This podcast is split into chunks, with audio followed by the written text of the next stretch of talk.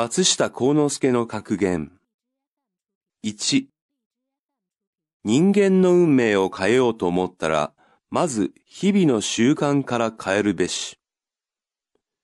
2、この世に存在する一切のものは、すべて不要なものは一つもない。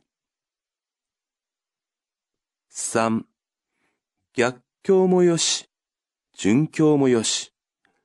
要は、その与えられた境遇を素直に生き抜くことである。4. まず汗を出せ。汗の中から知恵を出せ。それができないものはされ。5. 人の長所が多く目につく人は幸せである。6. 仕事をする、経営をするときに何が一番大事かといえば、その仕事を進める人、その経営者の熱意やね。溢れるような情熱、熱意。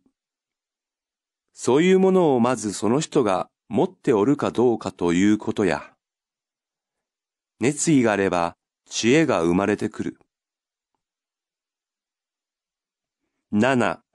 成功している人は皆、途中であまり道を変えていない。いろんな困難があっても、志を失わず、最後までやり遂げた人が、概して成功している。8. 誰でもそうだけど、反省する人はきっと成功する。本当に正しく反省する。そうすると次に何をすべきか、何をしたらいいかということがきちんとわかる。それで成長していくわけ。人間として。9悩みはあって当たり前。それは生きている証であり、常に反省している少佐でもある。